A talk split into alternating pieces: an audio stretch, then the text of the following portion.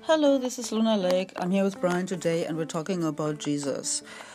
Uh, Brian just uh, just told me that he wants uh, Jesus to be gone, and I I was, didn't agree with him. So tell me why you want Jesus to be gone. Well, we got rid of Zeus, right? And we got rid of Thor, right? We, they ran things. And we got rid of, you know, the witches and the, the goblins and all the rest of it. Now it's time to get rid of Mohammed and Christianity. We need to, they just need to disappear because they, they create so many problems in the world. The whole Middle East. When did we get rid of Zeus? Well, Zeus has been gone, you know, since Roman times. You know. But there's still people that believe in Zeus. Well, probably people, airheads like you probably do.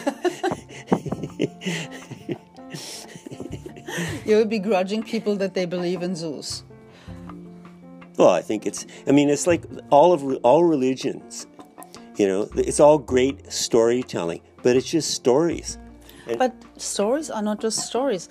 Since time immemorial, people have tried to use stories, fictional stories, to show what's wrong with society, and leaders have persistently ignored that.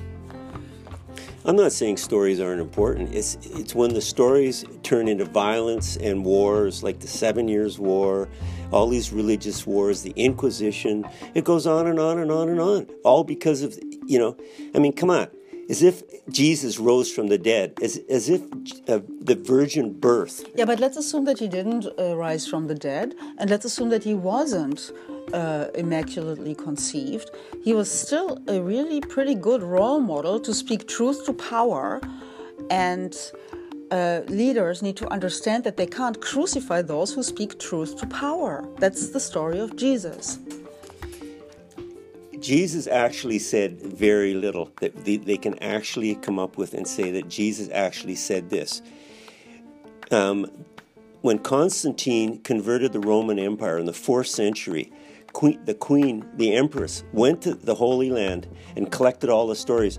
four hundred years later, I mean, it was all storytelling. It's like like Shakespeare four hundred years ago. They don't know anything about Shakespeare. It's all been, it's all storytelling. Yeah, but I don't dispute that. What I'm telling you is that the idea of Jesus is the idea of talking truth to power, and that leaders need to understand they can't crucify people who speak truth to power. They don't crucify people anymore anyway. What do you think? Of course they do. They throw them under the bus all the time. Trump just... Uh, Trump just dismissed three aides because he didn't like the shape of their noses.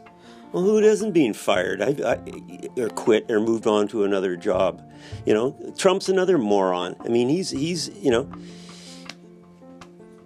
whatever. He is a leader, and he is just the kind of leader that Pontius Pilatus and all those Jews were that, that decided to crucify Jesus because he was an inconvenient messenger. Trump lost the election. Hillary Clinton won by three million votes because of their ridiculous uh, college thing. And he, he won Ohio. He won the college vote in Ohio. That's why he was elected, because there's a bunch of rednecks in Ohio that, that put him into power. He's, you know. Let's say it was a fluke of fate. Because I, and I also think that Uh, the fact that Hillary is married to Bill and Bill is a misogynist has played a role in that election. And it's all coming back now because of the impeachment comparisons. The emotional background of this is, is not to be underestimated. No comment. I think we're done here. I think we're done here. Bye, and uh, see you soon.